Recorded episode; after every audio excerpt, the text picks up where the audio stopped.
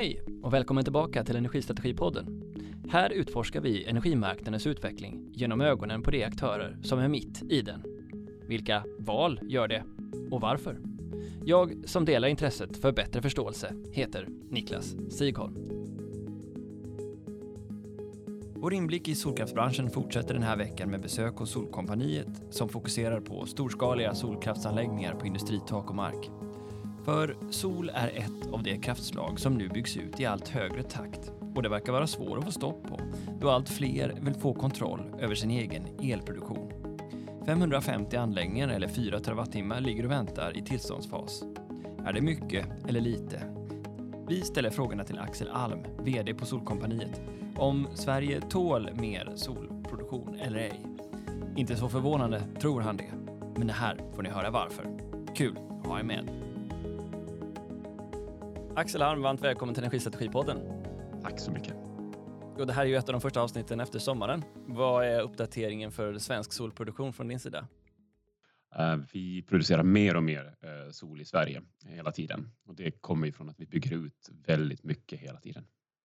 Och du är vd för Solkompaniet, men uh, vi kan ju höra att du inte är kanske född i Sverige utan du har din bakgrund i, från Åbo. Nej, från? Ja, från Finland i alla fall. Från Finland i alla fall, ja. ja. Din bakgrund från Finland. Ja. Um, berätta, vem är du och hur kommer det sig att du är vd på Solkompaniet? Jag växte upp i sydvästra Finland um, på en bondgård uh, och mina föräldrar var pionjärer inom ekologisk odling. Och uh, då sysslade man med vertikal integration, det vill säga förädlade produkterna och sålde dem i gårdsbutik och där fick jag liksom entreprenörskapet i blodet. Vad var det man sålde då? Ja, men det här var då både mjöl och grönsaker och Eh, producerade kött eh, som man lät slakta och sålde i gårdsbutiken. Så här fick jag vara med i unga år och eh, lära mig vad företagande är. Och sen fast forward så började jag plugga, var intresserad av naturvetenskap, hade vuxit upp nära naturen och läste biologi och hamnade snabbt ute i arbetslivet. Jag var intresserad av Östersjön och jobbade min första aktiva karriär inom ett företag som renade avloppsvatten. För det var ju viktigt för mig att eh, Östersjön skulle må bra och avloppsvattnet påverkar. Och det var också i samband med det som jag flyttade till Sverige eh, och det här är ungefär 15 år sedan idag. Och eh, i det företaget så lärde jag mig att bygga marknad och växande bolag och framför allt då den kraften att få många människor att vilja uppnå samma mål. Och ja, på vägen där så blev jag VD och koncernchef för det jobbet. Och sen när det var dags att byta jobb, då hade alltid energifrågan kittlat mig mycket. Och då kollade jag på olika branscher inom energi och såg att men sol, det här var 2017, sol kommer att hända. Och då fanns det här företaget som heter Solkompaniet. Jag var imponerad av vad de gjorde så jag knackade på och frågade om jag fick vara med. Och eh, det fick jag. Började med att jobba med deras försäljning och eh, tio månader senare fick jag frågan om jag ville vara VD. Och på Solkompaniet har vi ju sedan dess utvecklat både vårt företag och branschen. Eh, och det har varit en spännande, fantastiskt eh, rolig resa. Jaha, så det var en uppsökande verksamhet från din sida. Då måste du ju ha pluggat på och sett någonting. Vad var det du fann? Ja, men jag såg eh, en bransch som var i sin linda. En global, kan man säga, nästan rörelse mot solenergi som jag såg att det här kommer att komma till Sverige också. Och hos Solkompaniet, eh, våra grundare, de började jobba för 20 år sedan, började de jobba med sol. Så de var riktiga pionjärer och hade tagit ett väldigt aktivt grepp om marknaden. Man hade, då byggde man mycket på taken och man hade relationer till, till de stora fastighetsägarna. Vi skulle bygga mycket sol på taken. Men man hade också bedrivit ett väldigt, eh, väldigt imponerande påverkansarbete och jobba med att skapa förutsättningarna i ändra eh, i lagstiftningen så att det hela tiden blir bättre förutsättningar för sol så tänkte jag att där finns nog en bra grund att jobba vidare på. Och eh, grundarna hade då, den ena är, är doktor från KTH och den andra är biolog och eh, eh, ekonom. De var välutbildade och hade drivit sitt företag men aldrig gjort annat. Så tänkte jag att här kommer det nog behövas lite erfarenhet av hur man bygger bolag. Så att, eh, då hittade vi varandra. Jag tänker att du var en av de tidiga med att se det här med skala. Redan 2019 var du ute i DI och skapade uppmärksamhet genom att säga att eh, solen skulle stå för 30 terawattimmar 2030. Och det här var ju innan alla de här prognoserna om att svenska energisystemet skulle byggas ut till 300-320 terawattimmar. Eh, var det en, eh, en jag sticker ut hakan och är otroligt ambitiös eller vad var det som gjorde att du såg det så tidigt? Nej, men eh, framför allt så, som jag, som jag nämnde så är det här ju någonting som sker globalt. Man kunde se det redan väldigt tidigt att det här håller på att hända. Jag brukar säga att 2016 var egentligen ett märkesår för sol. Det var då sol globalt sett första gången blev det billigaste elproduktionskraftslaget. Eh, då var det här förstås nära ekvatorn där solen skiner. Man får betydligt mer instrålning. Men sedan dess så har ju det här då flyttat närmare och närmare polerna. Och tittar man i Sverige idag så, så ser vi att det är landbaserad vind som är billigare att producera än solenergi. Men sen kommer solenergi där på, på andra plats av det som vi lägger till i elsystemet idag. Så att, eh, då, då såg jag att det här kommer att hända och tittar man då på de andra länderna där det här har hänt så, så får man en ganska stor penetration. Sverige ligger mycket efter. Vi, vi närmar oss nu 2 procent av landets el produktion som kommer från solceller medan då snittet i Europa eh, ligger eh, mycket, mycket högre eh, än så. Det ligger på 8 eh, solel eh, i de eh, kraftsystem som vi har i Europa. Ja, vi springer väl före. Vi tar de här frågorna som de kommer. Så du är inne då på att Sverige var då eh, 1,5 procent och ni menar att det skulle kunna gå upp till 10 procent. Om vi jämför dem med Tyskland så ligger de på någonstans runt 12 procent, Spanien 12 procent, Italien 9, Danmark 6. Holland mer än så. Vad indikerar det här? Är det, vi har ju ändå en debatt, tänker jag på här, som, där, där vi har slagsidor åt, eh, åt olika håll, uppfattningar om hur mycket elsystemet eh, tål. Eh, vad finns det för trovärdighet menar du i att det svenska elsystemet skulle tåla en, en 10 i del i solkraft? Det finns många saker som, som pekar åt det hållet. Först och främst så har man ju frågan, kommer det här att hända? Hur sannolikt är det att det händer? Och den absolut största bidragande orsaken det är att folk vill investera. Och det är en av superkrafterna som finns i solenergi. I fjol så var det 50 000 anläggningar som byggdes. Det är investorer, allt från privata eh, personer på sin egen villa eller sommarstuga till en ganska stor skala. Vi har precis eh, kommit överens om att vi ska bygga en solpark på 100 hektar och när all, alla möjliga typer av investorer, allt från de små till de riktigt stora, det institutionella kapitalet rör sig in på många anläggningar, då får man en kraft som liksom är, är svår att stoppa. Så det, här, det här tror jag att är liksom grundorsaken till att det här kommer att hända. Det kommer att vara ett tryck Sen har vi det andra perspektivet som du frågar om och det är vad tål då elnätet? Och där tror jag att vi har en enorm resurs i elnätet också, därför jag sticker ut hakan. Kan vi bara matcha den solel som vi vill producera på rätt ställen och eftersom sol, solpanelen är ungefär en halv kilowattimme så kan man göra anläggningarna en multipel av det, det vill säga hur stora som helst eller hur små som helst. Och då har vi redan en elinfrastruktur eh, som vi kan använda. De flesta andra kraftslag som vi tittar på, de hamnar på ett specifikt ställe och så måste man bygga ut nätet mycket. Det gör också att jag tror att precis här och nu så det är väldigt enkelt och snabbt att lägga till mycket kraft från sol. Men då undrar jag vad du tänker när du ser de långsiktiga prognoserna. Ja, inte minst den som kom från Vattenfall senast här under Almedalen som pekar på att de tror på att det inte blir sådan stor eh, utbyggnad av solceller och det är många andra prognoser som också har visat det, att det avtar, ja till och med kanske avstannar in på 2030-talet. Varför ser prognoserna så annorlunda ut mot det ni ser i form av investeringsvilja och utveckling? Men här, jag tror att det är några aspekter på sol som man eh, behöver ha koll på eh, för när man gör de här prognoserna. Jag tolkar Vattenfall som att man, man tittar på hur mycket elproduktion kommer att tryckas ut på nätet från de anläggningar som vi bygger. Och så tittar man på det befintliga elnätet idag. Eh, för det första så har vi en hel del av den produktion vi kommer att ha i Sverige. Fortfarande om, om tio år så kommer vi att ha nästan hälften som kommer från små anläggningar, villor eh, och eh, sen en del som kommer från stora tak där du har elförbrukare. Då blir ju en del av den el vi producerar stanna där den produceras, det vill säga inte komma ut på nätet. Sen har vi en annan del som vi producerar i stora produktionsanläggningar i solparker som vi kommer att trycka ut på nätet. Och naturligtvis, om man inte planerar var den här hamnar, då kommer det att ställa till med problem i nätet där och då. Men genom att titta då på villkorade anslutningar, jämföra den produktionskurva som vi faktiskt har på sol. Vi vet ju när, det, när solen skiner. Det är inte hela året. Då tror jag att vi kan hitta mycket mera plats i elnätet och ställa till med mycket mindre problem. Jag tror att det är, det, det är den typen av frågor som de som gör prognoserna framåt kommer att lära sig att jobba med eh, och, och då kanske vi kommer att se annat hända.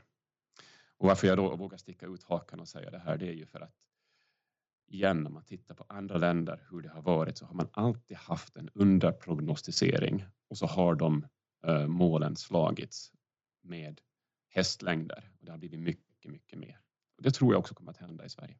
Så det är två saker jag fångar att du säger här. Det ena är eh, dagens prognosmakare vet inte riktigt hur de ska modellera hur mycket sol som kommer in, för de ser problem som kommer att kunna lösa sig. Och det andra är, det finns en kronisk underprognostisering. Vi, det här är snart sagt måste antingen förbjudas eller beskattas bort för att man ska kunna stoppa den utvecklingen som solen nu är inne på. Så tolkar jag dig. Jag tror ju mer på utvecklingen än, än, att bromsa den här utvecklingen. I grund och botten, och det vill jag ändå säga, liksom en av mina stora drivkrafter in i det här, det är att jag är övertygad om att eh, vi i landet Sverige behöver eh, billig, ren el. Det är liksom det som är grunden till den nya våg av industrialisering som vi ser knacka på dörren hit. Och, och det är det som bygger landets konkurrenskraft framåt. Och genom att producera mycket billig el så kommer vi faktiskt att få de investeringarna. Sen är jag helt övertygad också om att om vi inte kan se till att den el vi producerar är billig, då kommer de att hitta till de andra länderna. Tänk Marocko, tänk eh, Australien där man har mycket sol. Har man då produktion som bygger på vätgas, och mycket av det som kommer till Sverige nu eh, är, eh, vätgas kan man producera ganska effektivt i de länder som har mycket solel. Så att, här slår jag ju ett slag för att eh, bejaka den här utvecklingen och se det som en verklig möjliggörare för, för Sveriges framtidsplaner och den välfärd som vi vill fortsätta bygga i Sverige. Det finns ju både eh, solinstallationsföretag eh, och importörer, grossister som fokuserar på residential, alltså mindre fastighetstak. Och precis som du sa pekar ju Svensk Solenergi på att det blir nästan 100 000 tak i år, kanske enligt prognoserna, som det ska installeras på. Så finns det det här med eh, storskaliga vindkraftsparker också. Var någonstans i den här mixen passar Solkompaniet in? Var placerar ni er? Solkompaniet eh, beslöt för några år sedan att, att vår, vår strategi driver mot storskalig eh, solkraftsproduktion.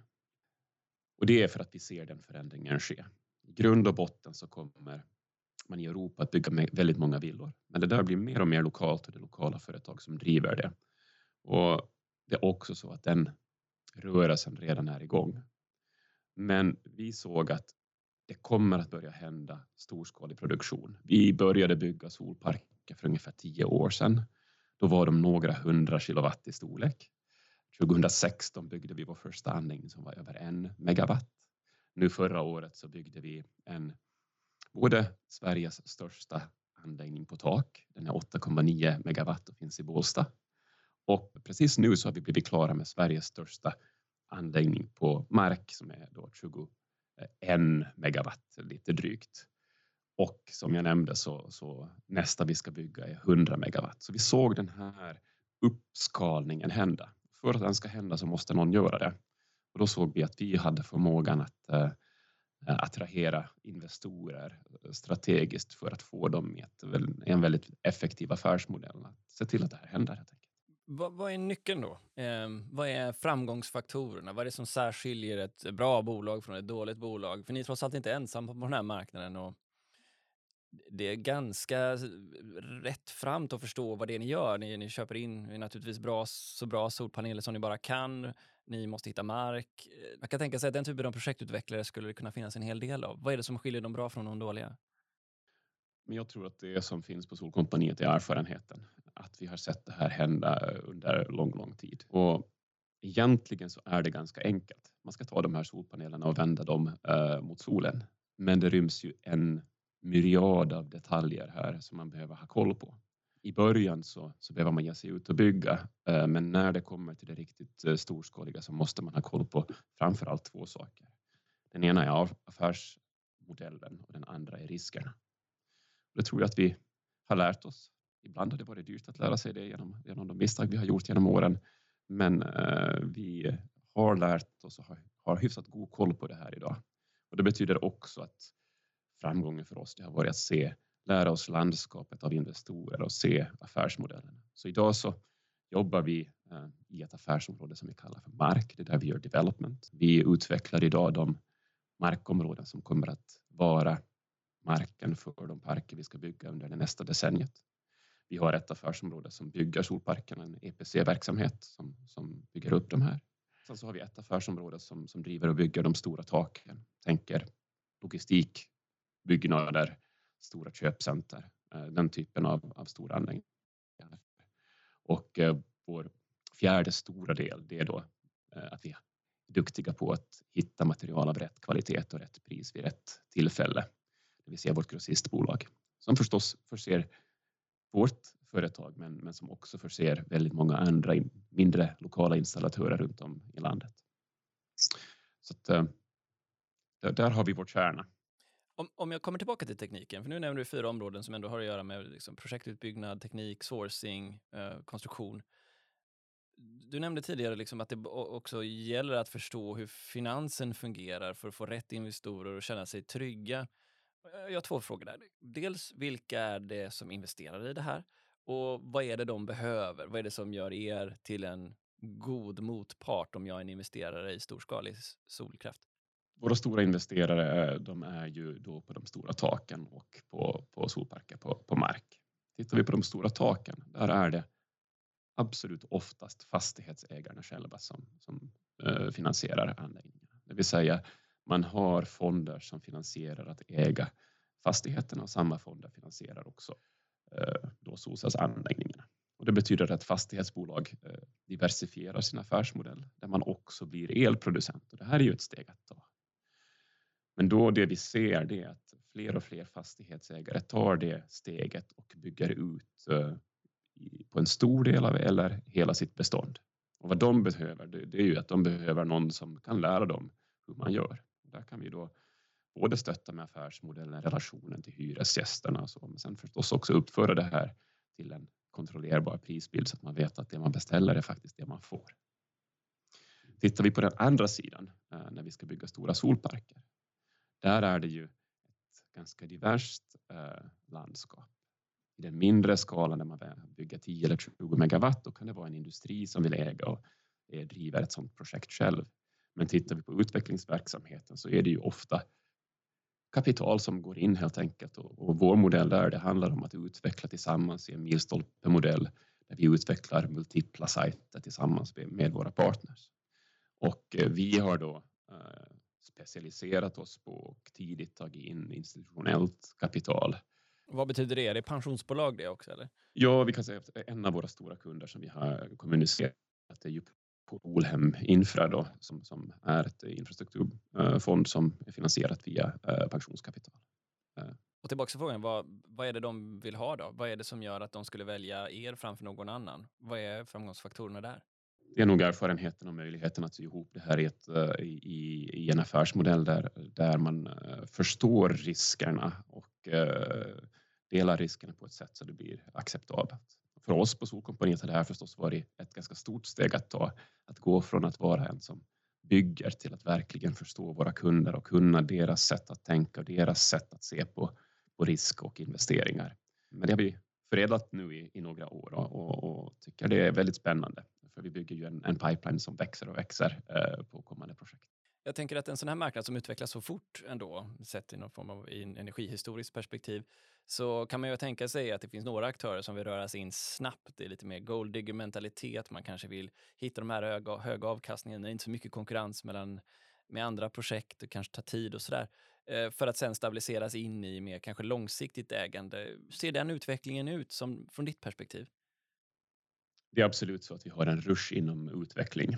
För nu två och ett halvt år sedan ungefär så nådde vi en punkt som vi kallar för grid parity. Då, då kom man till en punkt när stora solparker blev lönsamt. Vi kan producera till samma eh, pris som spotmarknaden har. Och därmed så startade en våg av utveckling. Och då ser vi ganska många företag röra sig in. En del vana utvecklare, en del som har stora planer så som vi och en del småföretag som bara springer ut i marknaden och eh, börjar utveckla.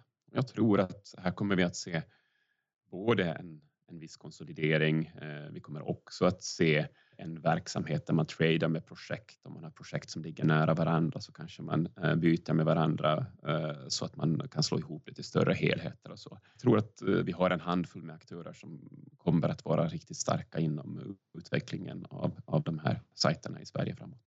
Vi kan ju nämna lite den konsolideringen. Det stod ju också eh, nyligen om 1,5, ett eh, tyskt företag som nu har liksom givit sig på att verkligen driva konsolideringen. Är det början på, på vad vi kommer se de kommande åren? Jag tror att här får man hålla isär lite grann. Solmarknaden har tre stycken huvudsektorer. Den ena är villasektorn som man brukar kalla för residential. Det andra är CNI, commercial and industrial, som hamnar på tak och det tredje är då utility, det som hamnar på mark. Så alla de har olika konsolideringsspår. Det, det företag som du nämner här, de är ju framför allt stora inom residential-sektorn.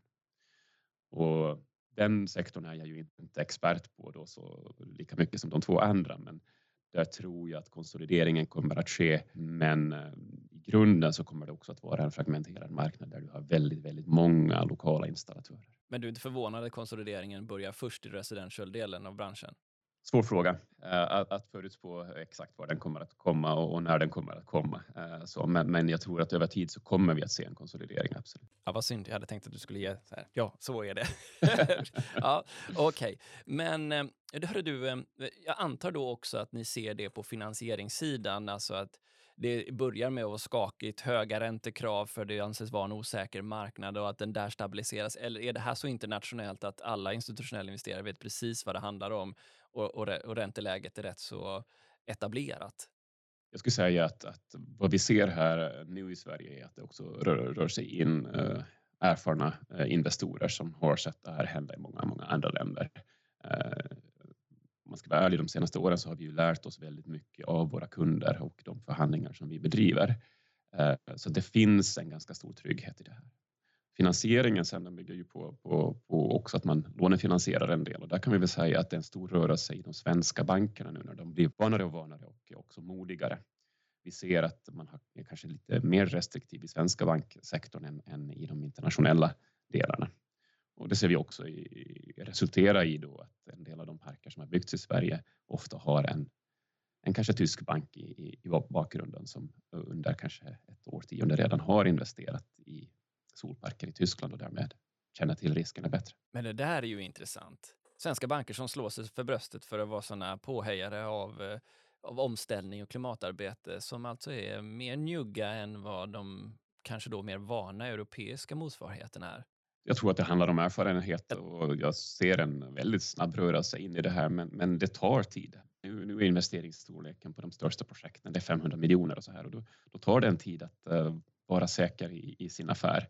Eh, när man stänger dem. Så det är bara en fråga om tid innan, innan de svenska bankerna är där, var de andra kanske har varit. Mm. Jag tänker du är snäll. Jag tänker att om det är så inom sol så borde det vara så inom alla de här nya kraftslagen som kommer in oavsett vi pratar om vind eller flexibilitet. Men vad vet jag? Man kan tänka sig att man drar eh, det du säger i en, i en alldeles eh, fel riktning. Men... Det ska vi också säga att, att det är ju tacksamt för sol i Sverige eh, att vi har haft vind som ligger några år före. Vind har ju redan byggts ut väldigt snabbt och, och det finns mycket likheter i affärsmodellerna här. Det finns mycket likheter i affärsmodellerna. En annan sak som vi drar nytta av eh, i förhållande till vinden är ju att vinden kommer med sin egen variabla eh, produktionskurva. Och där är det ju så lyckosamt då att sol och vind har en nästan perfekt negativ korrelation. Och det betyder att solen faktiskt hjälper till att stabilisera elnätet med sin variabla eh, produktion. Och det där är ju inte helt eh, intuitivt för alla att, att inse, men väldigt tacksamt för oss. Nej, du, du är lite lurig här för du springer för mig hela tiden här. Men okej, okay, då kommer jag tillbaka till tekniken här för då tar jag det här spåret som du leder in mig på nu. Men det är ju då korrelationen mellan vind och sol och det där finns ju visat i jättefina grafer. Men nu är vi trots allt i en podd. Så jag ber dig förklara det där för lyssnarna. Vad är det som gör att vind och sol trivs så bra ihop? Mm.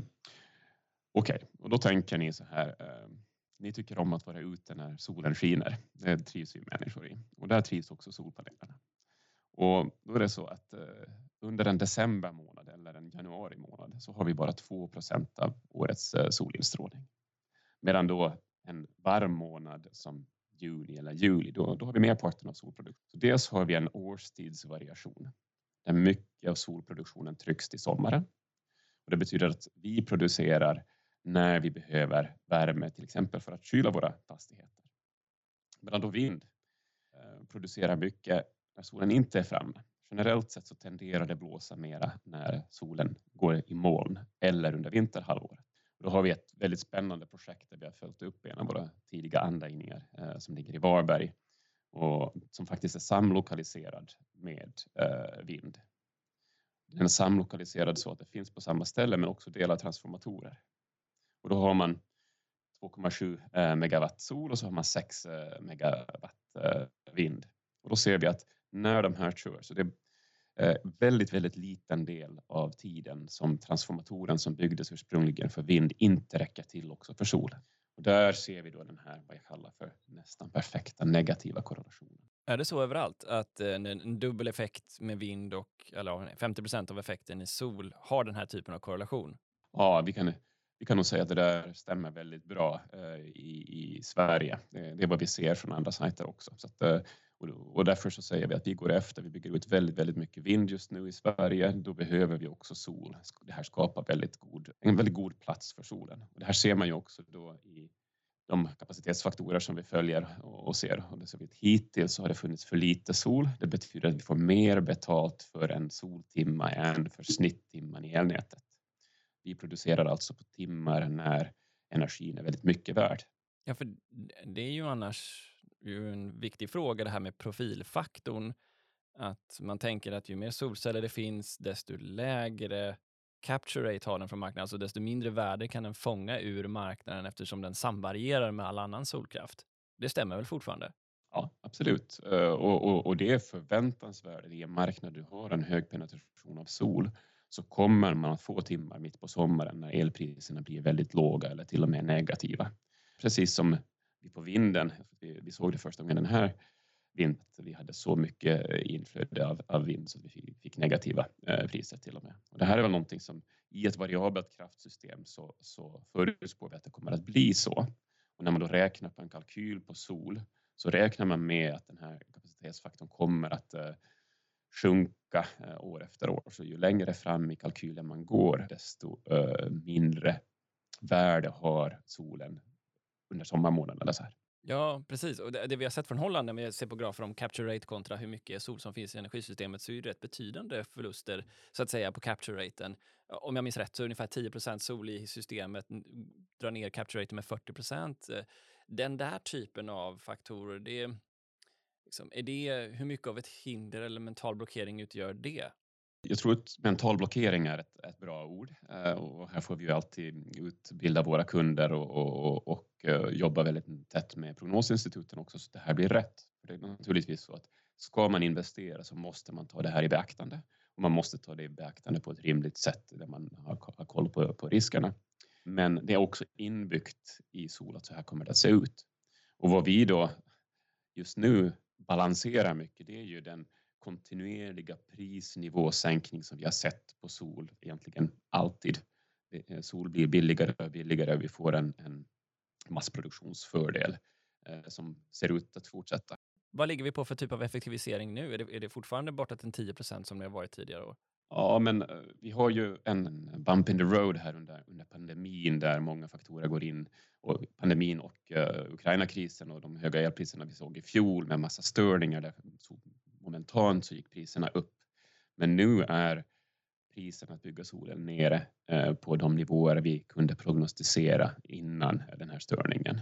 Det betyder att vi är tillbaka på kurvan och priserna fortsätter att eh, sjunka. Mellan tummen och pekfingret, vad är LCON för för sol idag, ungefär? Om vi tänker oss i ungefär ert segment, kan ni ge oss ett, ett spann? Och vad, vad tror ni att, att branschen skulle säga då? Här är väldigt, väldigt uh, olika. Uh, så jag, jag, brukar hålla mig till att säga att vi är någonstans där vi, vi har en högre LCOE än vad du har på landbaserad vind, men vi har en lägre LCOE än vad du har för havsbaserad vind. Sen så är det här uh, site-specifikt. Vi väljer att kunna bygga här eller här och vissa sajter blir lite dyrare och vissa blir lite billigare. Det är också väldigt drivande med finansieringskostnaden i våra kalkyler på de stora anläggningarna så är finansieringskostnaden en, en minst lika viktig komponent som själva materialprisdelen, capex-delen. Men man kan slå 40 öre? Det finns anläggningar som kan slå 40 öre i Sverige idag. Ehm, ja. ja. Så vi får en uppfattning om vad, vad konkurrens betyder på marknaden. Ja. Okej, okay. och det är klart 40 öre, det spelar ingen roll. Jag menar, du har ju ett, ett elpris som, som ju har eh, under snittet legat långt över det. Så då förstår man liksom de ekonomiska drivkrafterna för att sätta igång eh, en, en solkraftsanläggning. Och därtill då, om det stämmer att den här kurvan som du pratar om, alltså sänkningen av LCO över tid fortsätter vart är den på väg då? Om vi, om vi tittar lite mer i teorin, och inte behöver prata om nulägets konkurrensförutsättningar. Vad, vad har vi för LCOE om, eh, säg 2030, tror du? Jag tror att det här är ett race eh, med att sol, eh, eh, capex blir billigare och billigare, men capture rate samtidigt blir sämre och sämre. Och det betyder att idag ser vi att vi har en avkastning på mellan 5 och 15 procent på en storskalig solanläggning. Det är där vi behöver hålla oss för att det ska vara intressant att attrahera kapital. Och så länge vi håller oss i det spannet så kommer utrullningen av sol att fortsätta. De prognoser som vi gör, de tyder på att eh, vi snarare blir mer och mer konkurrenskraftiga än mindre konkurrenskraftiga. Men det är väldigt spännande här att se då hur eh, inflationen påverkar ränteläget i världen så här. Sen tror jag också att det finns en makrofaktor. Skulle vi hamna på dubbelt så höga räntor som idag till exempel, då har vi så otroligt starka drivkrafter mot förnybar energi i Europa. Och då behöver man också förstå att i ett europeiskt perspektiv så är sol det största kraftslaget, mycket större än vind, medan i Sverige kommer vind nog att vara det större kraftslaget. Och det betyder att skulle vi hamna i ett läge där konkurrenskraften för sol på grund av eh, ett annat ränteläge inte inte hänger med, då tror jag faktiskt att vi får se policyer som, som, som gör det här konkurrenskraftigt. Men eh, Axel, när du hör då debatten i Sverige om vilken, vilka mängder solenergi som vissa prognostiserare tror kommer ske, men också vad man eh, tror är möjligt att få in i elnätet och du hör vad som händer i Europa internationellt. Hur får vi ihop den skillnaden? Men jag tror att här så ska man eh, ta ett litet internationellt perspektiv. Ehm, för ett tag sedan så åkte jag till Bryssel och var med på Solar Power Summit som det heter. Då. Och här samlas då de stora eh, solföretagen i Europa tillsammans med de myndigheter som, som är med och sätter målen för energilandskapet. Eh, otroligt spännande möte för övrigt. Ehm, på det här mötet så pratar ehm, energikommissionären och eh, beskriver då det som man uppfattar som det långsiktiga målet för olika kraftslag framåt. Och när man pratar då i ett 2050 perspektiv då så tar eh, man ställning till den prognos som läggs fram där man ser, man ritar upp tre stycken olika scenarier för hur mycket solel det finns i ett helt fossilfritt elsystem 2050. Och i det försiktiga scenariot så är det 48 procent av elproduktionen som kommer från solel. Eh, I det moderata 61 och i det starka scenariot som man kallar för leadership-scenariot, eh, där är det då 63 procent sol. Och det här är ju helt grymt stora siffror jämfört med vad vi har i Sverige. Och det var också lite komiskt då för att eh, kommissionären avslutar då sitt anförande med att säga Ska det här hända så behöver vi jobba samman och vår största fråga från politiken just nu det är vad behöver ni i branschen för att det här ska hända? Och då så ställer sig en av vdarna på ett av de största eh, solbolagen i Sverige, eh, nej inte i Sverige utan i Europa upp och så säger han att när vi pratar ihop oss med våra branschkollegor, det vi behöver nu, det är arbetsro. Vi har allting vi behöver, det här kommer att rulla på. Så låt marknaden sköta det här. Och det svar kommissionären då ger är okej, okay, det där är ungefär det enda jag inte kan lova. Det här är en så viktig fråga så att politiken kommer att lägga sig i. Vi kommer att vilja vara med och stötta det här. Vi kommer att se till att det här händer på ett sätt eller annat. Så här har vi då de olika krafterna. Vi har dels Eh, marknaden som pushar för det här och vi har politiken som också får pusha för det här. Och då behöver man få de här två att gifta ihop sig. Tar man tillbaka det här till det svenska perspektivet där vi då pratar nu om 10 eller 15 procent, då förstår vi att utmaningen i Sverige med sol jämfört med utmaningen internationellt är ändå mycket mindre. Och det gör ju mig ganska hoppfull för att här kommer vi att få mycket hjälp att lösa de här utmaningarna Eh, i och med att andra länder går före. Det kommer att finnas mycket kompetens att hämta internationellt. Jag antar att du måste ha en del kompisar också som jobbar i andra delar av energibranschen. Och IEA kom med en rapport här om hur många nollpristimmar det blir på en marknad över året, där man då ser att antalet timmar bara blir fler och fler och fler. Där länder som Holland och Tyskland i Europa går före. Upp mot 1 procent av alla timmar nu är nollpristimmar. Går du till sydöstra Australien som har kommit ännu längre så är det så mycket som 20% av alla timmar på året som är nollpristimmar. Det här är ju en ganska stor utmaning för alla de producenter ju som har byggt och planerat sin verksamhet för ett stabilt jämnt pris. Vad ser du kommer att hända som en konsekvens av den typen av utveckling av pris? Är det så att vi går mot ett mer och mer nollpris på el under delar av året för att få jättehöga effektkostnader under vinterhalvåret? Eller vad ser du i kikan? Varför leder det här till? Jag tror man kan säga att grunden är att förstå att vi är i en omställning av energisystemet. Våra modeller kommer inte att se ut så som de gör idag. En av de riktigt stora utmaningarna det är hur vi ska köpa och sälja el framåt. Och de modeller vi har idag som ofta bygger på långa avtal med stabila priser där negativa priser blir ett jättestort problem. De kommer att behöva justeras och bygga, byggas om. För vår egen del betyder det här ju att vi ser att vi kommer att ha priser som är väldigt billiga och ibland också negativa, så vi behöver klara av att stänga av vår produktion, reglera den så att vi inte tillför under de timmarna som då blir utmanande för, för alla andra. Och för oss betyder det ju att vi bygger in flexibilitetstjänster i våra produktionsanläggningar. De enklaste flexibilitetstjänsterna är ju bara att man kan stänga av. Eh, men sen kan vi också bygga in samlokalisera så vi får hybridanläggningar med olika typer av lagring.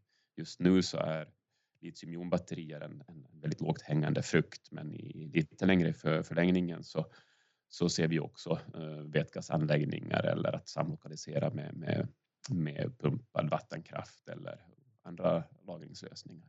Bygger ni någon eh, storskalig park idag utan förmågan till curtailment, som det heter på engelska, alltså förmågan att kunna stänga av den snabbt? Jag ska säga så här att när man kommer över en viss storlek eh, så får vi inte ens bygga anläggningarna utan att elnätsägaren har en förmåga att styra anläggningen för att motverka den här typen av, av skeenden. Så att eh, det, det, det tas hand av de RFG-regler som finns eh, helt enkelt. Och där, det är ju också en lärkurva för oss förstås att bygga anläggningarna så att vi anpassar dem mot de krav som nätägarna ställer på oss. Just det nätkoderna som håller på att utvecklas kontinuerligt. Ehm, jag är jättesugen på att prata om eh, PPA och hur vi finansierar sådana här produkter, hur det, de här kontrakten som nu liksom lyfter på locket, att de kommer behöva förändras. Men vi har sprungit lite före, som jag sa tidigare. Det är ju trots allt så att ni behöver ett antal kompisar för att få de här solcellsparkerna på plats fysiskt. Och det är ju dels elnäten som ni behöver jobba med och se till att de kan få investeringar som gör att de kan styra nätet för att ta emot eh, kraften som produceras från solceller. Men innan dess så är det ju det här med tillstånd och länsstyrelser. Och senast eh, jag hade en podd om solkraft i våras så var just det en fråga där de pekade på hur otroligt mycket utmaningar det kan vara med Länsstyrelsen som tolkar regelverk olika när det gäller att ge tillstånd till storskaliga eh, solcellsparker. Vad är problemet? Kan du sätta det på kartan lite snabbt? Jag tror att eh, först och främst så tror jag att eh, problemet är hastigheten som det här händer. Som jag sa, det är bara två och ett halvt år sedan som solparker blev lönsamma på riktigt. Och, och vad vi ser nu det är att eh, väldigt många vill utveckla solparker och det leder till att vi får en flod av ansökningar om tillstånd. Och den tillståndsmyndighet som hanterar det här då är, är Länsstyrelsen. Det kom en rapport från Länsstyrelsen i Kronoberg som sa att, att tidigare så hade vi en ansökan per år. Nu har vi en ansökan varannan vecka. När vi karterar eh, läget på länsstyrelserna, jag tror det var här innan sommaren, så såg jag att det fanns 550 solparker i, i olika storlek som ansöker om tillstånd. Det här för länsstyrelserna är ju en utmaning utifrån att man inte vet och har en tydlig praxis. Hur ska vi hantera eh, en tillståndsansökning från eh, en länsstyrelse? Det finns också två olika spår. Ska man då gå Eh, på en samrådsprocess eller ska man gå på en tillståndsprocess för miljöfarlig verksamhet? Och inte ens det har man riktigt bestämt sig om. Eh, så att även här så går man i olika riktningar.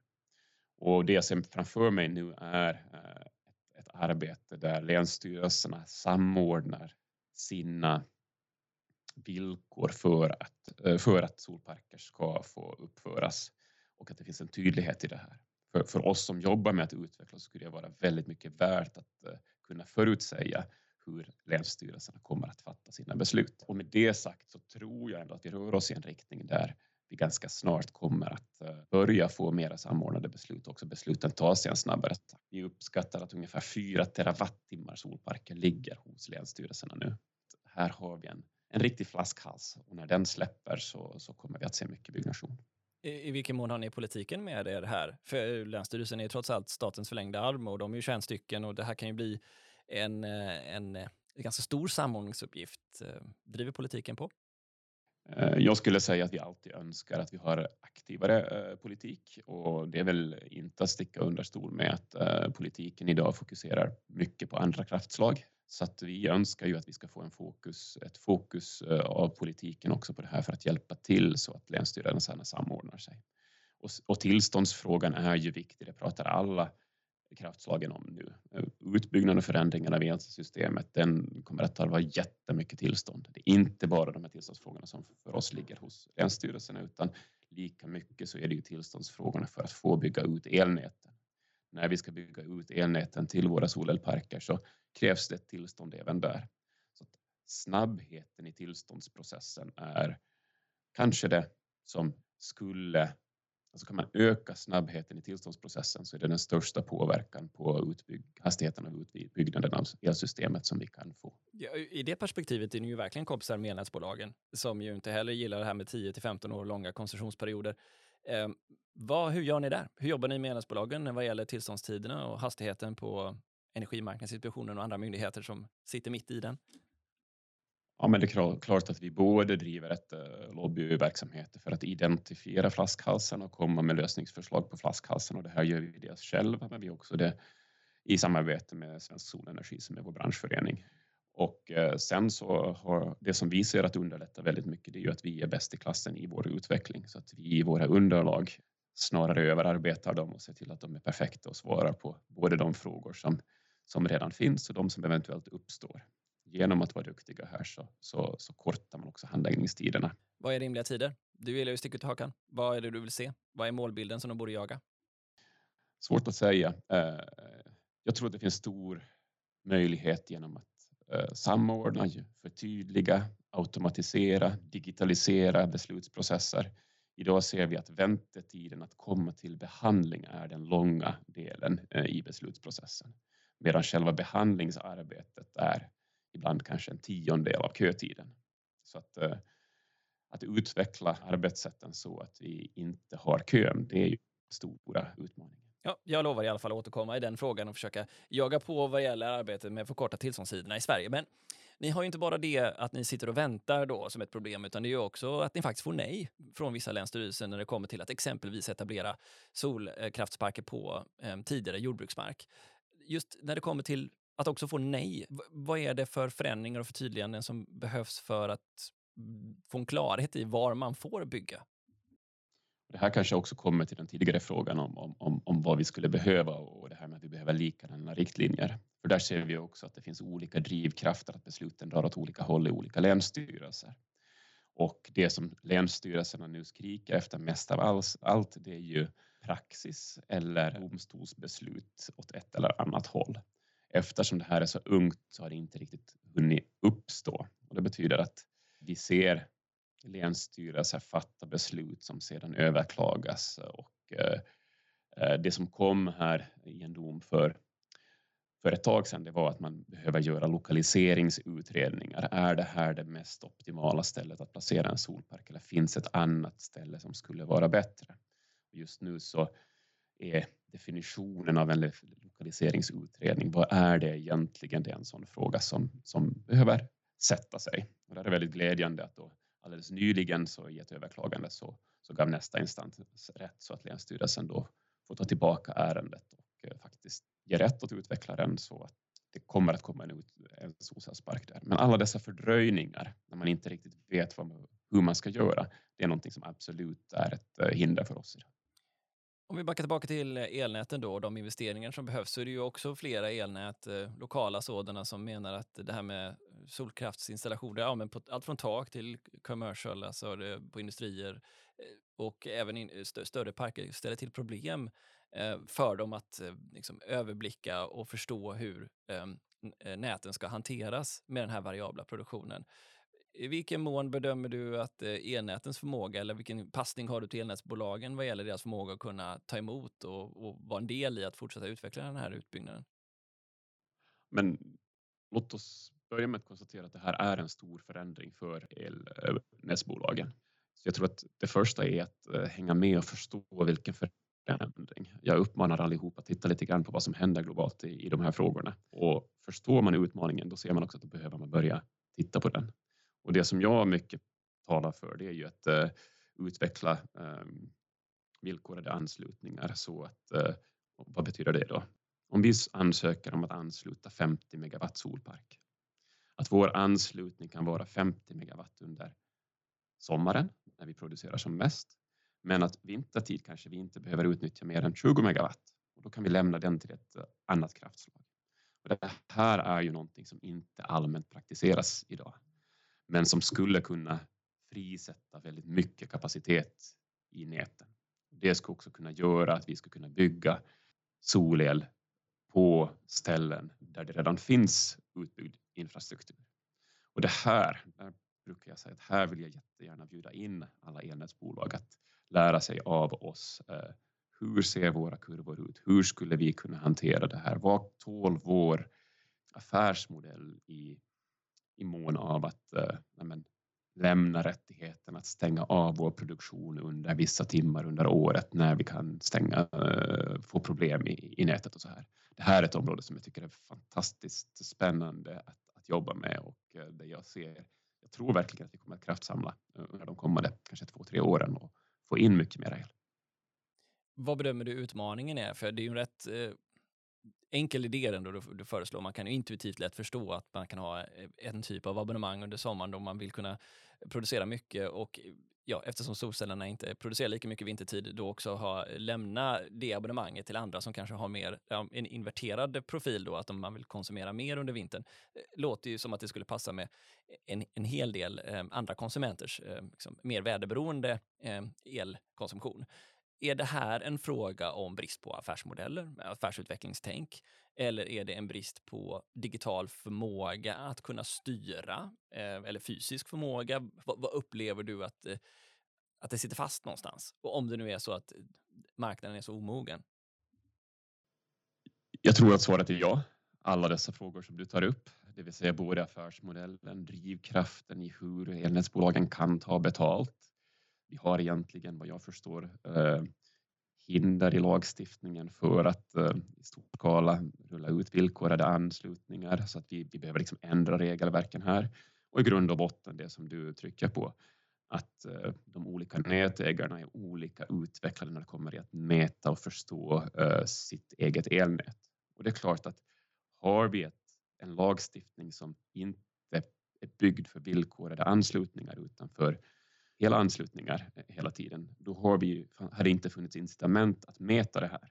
Så att eh, det första man behöver göra är säkert att mäta och kunna sina nät och kunna identifiera var finns den här platsen.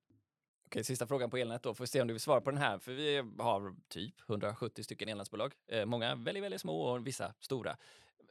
Var är det lättast? Är, är det så att de små är agila, snabba, kan kommunicera med de stora som har kommit längre i sin digitaliseringsresa? Finns det någon sån skillnad?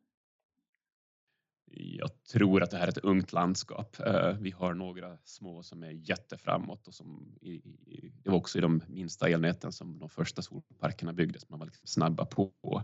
Men det är alldeles klart så att de större eh, elnätsbolagen idag har resurser att utvecklas snabbare än de små och en del små inte har de utvecklingsresurserna. Jag tror att man kommer att behöva samarbeta om det här och kanske bilda utbildningskluster och så för att hänga med i, i, i den här utmaningen.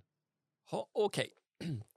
Ja, diplomatiskt. Eh, vi, vi säger så här då. Vi, för, att, eh, för att ha eh, solceller så behöver vi ha betalt och vi behöver ha en fungerande marknad då för att eh, liksom, eh, investeringarna överhuvudtaget ska bli av. Och marknaden och dess funktion har ju diskuterats jättemycket under det här senaste året.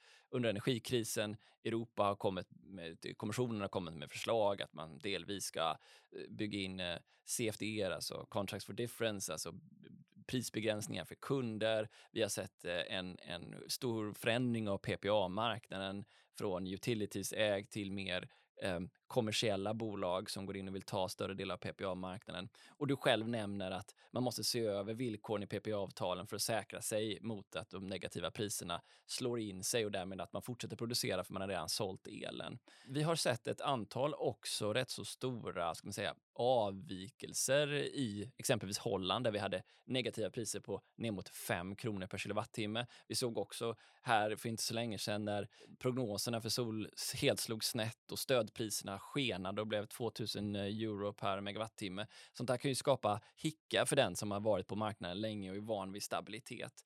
Vad är det för fundamentala drivkrafter i förändringen i marknadsstrukturer som du ser måste till för att få det här att fungera? Jag tror att eh, det är svårt för oss som är en väldigt liten del av dagens eh, system att vara den som liksom står för de förändringarna. Så att ur vårt perspektiv så är det ganska krast så att vi ännu idag följer. Och eh, vi ser då att eh, det finns några stora förändringar och skeenden som gör att investeringarna eh, går in i det här. Det första nämnde jag redan med att vi nådde grid parity ganska snart efter grid parity så såg vi också en förändring från att investerarna ville ha en väldigt, väldigt stor andel av sina ehm, investeringar säkrade i PPAR till att man vågade ta större och större del av sin investering eh, merchant. Merchant betyder då att man bara handlar på, på spotmarknaden eller att man bygger in då och hedgar för kortare tidsperioder. Alltså inte gör 10-15 år långa avtal utan kanske binder elpris avtal som är, är tre månader eller, eller ett år eller max något enskilt år. Och jag tror att den här typen av agilitet där man hela tiden kan förändra sitt sätt att göra affärerna baserat på hur allt annat utvecklar är en nyckelfaktor för att vara framgångsrik. Och jag kanske också kan säga det eftersom sol är det kraftslag som är så distribuerat och har förmågan att förändras så snabbt. Och det, är också, det kommer tillbaka till det vi pratade om tidigare, att det här är en av de saker som jag tror att bidrar till att sol faktiskt kommer att fortsätta utvecklas och bli så stort för att vi har den förmågan. Vi ser att våra investerare fortsätter fatta beslut i det här landskapet om att bygga mer och mer eh, solkraft. Och det är väl ett gott tecken på att det här händer och att man vågar ta de riskerna. Vår roll är alltså inte, bara för att vara tydlig, vi vare sig erbjuder eller handlar med PPA utan det är ofta våra kunder, eh, IPP-erna som, som äger eh, anläggningarna som, som sköter det här. Men naturligtvis så blir vi en rådgivare till dem för att vi finns i det här landskapet och ser den här utvecklingen hända hela tiden. Och eh, varje deal vi stänger är ett eh, tecken på att man vill investera här och det är ett ökande tempo. Okej, okay. om man då tar dig på orden där och du ser en eh, kortare och kortare kontraktstider, den, den blir eh, mer exponerad mot Nasdaq eller mot börsen. Eh, den eh, är också mer benägen att, ha, att, att vara förändlig över tid eh, är ju en aspekt som man kan tänka sig att förstå om marknaden är stadd i förändring och den, den här revolutionen av energisystemet kommer att pågå. Ehm, men eh, det finns ju de andra krafterna som jag nämnde, dels från EU-kommissionen men också från Svenska kraftnät där man föreslår en kapacitetsmarknad, vilket då i sin enkelhet tar pengar från grossmarknaden eller merchantmarknaden och sätter den i en mer fast bestämning beroende på vilken kapacitetsfaktor en, en part tilldelar ett visst typ av kraftslag. Det här tog det ju slå så att säga in mot er typ av affärsmodell. Och vad är er syn i så fall på kapacitetsmarknaden? För, för mig så ser det ut som så att kapacitetsmarknaden är ett sätt att försöka begränsa den marknad som vi eh, har sett växa fram. Och, och jag är väl en av dem som sällar mig till skara som tror att marknaden är ganska effektiv på att utveckla eh, och driva åt rätt håll eh, över tid. Och här kommer ju förstås en balans mellan det man har och det man är på väg till och hur snabbt ska det gå och hur mycket risker man vill att ta på vägen. Driver man ett variabelt kraftslag som vi och tror på den förändringen och tror att det här är kopplat till landets konkurrenskraft så, så är ju kapacitetsmarknaden kanske inte då det som vi ser att snabba på den förändringen. Så att, eh, ja, det, det var tillräckligt mycket svar. Ja, jag, jag tror man förstår er position när det kommer till mer styrning av så att säga vilka produktionsslag vi vill ha på vår marknad. Regeringen ska ju komma med en energipolitisk proposition. Vad i största allmänhet tror du är viktigt för Sverige i, i vägen framåt nu då eh, Eh, när det kommer till fokus från politikens område? Jag tycker att det har varit en vändning i politiken eh, på senare tid där man eh, tidigare fokuserade väldigt mycket på vilket kraftslag man ska ha till att vi behöver mera kraft och att gynna de krafter som finns för att bygga ut elsystemet. Och det tycker jag förstås att är positivt. Jag tycker också att man ser en stor förståelse för vilka flaskhalsar vi har på den resan. Flaskhalsen, om jag, ur mitt perspektiv, vad är den största flaskhalsen? Det är nät. För alla kraftslag och så även för, för, för solkraften. Så att bygga ut elnätet och optimera elnätet och tillåta villkorade anslutningar, det skulle jag säga är väldigt, väldigt viktigt.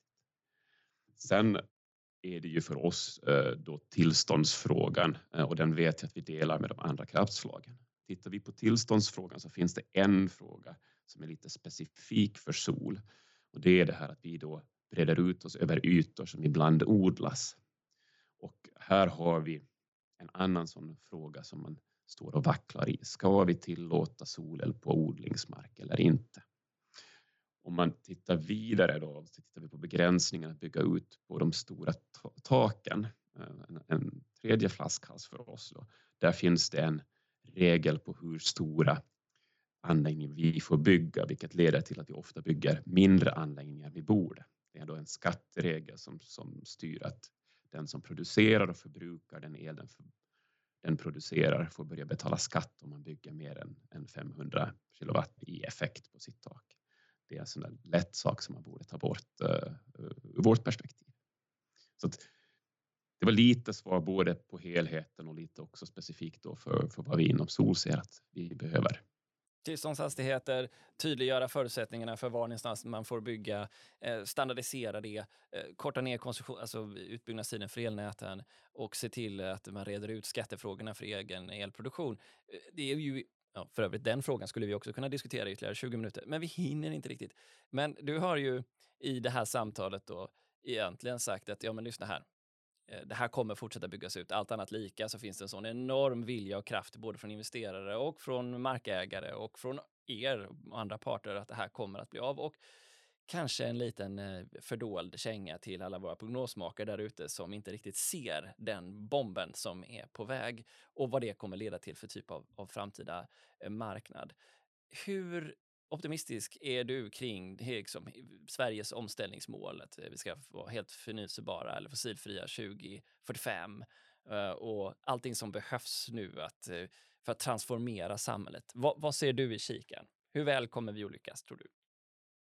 jag är ju en väldig optimist i min läggning, eh, måste jag då säga. Eh, och så här. Och jag, men det som jag ser är att krafterna är satta i rullning. Det här börjar redan hända och jag har svårt att se hur man ska stoppa det.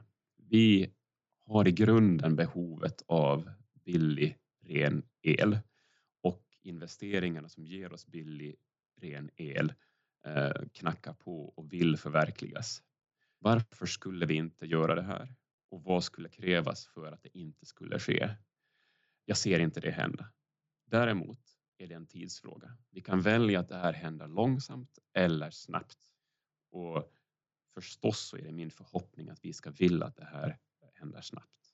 Grunden är att då får vi billig ren el som är grunden i, vårt, eh, i konkurrenskraften i vårt samhälle. Låt oss då ta och accelerera den här förändringen. Det är möjligheten som finns för politiken. Ta tag i den. Och vill ni ha hjälp så hjälper vi gärna till, brukar jag alltid säga. Hörde du Axel, tack så hemskt mycket för att du tog dig tid att komma till Energistrategipodden. Tack så mycket.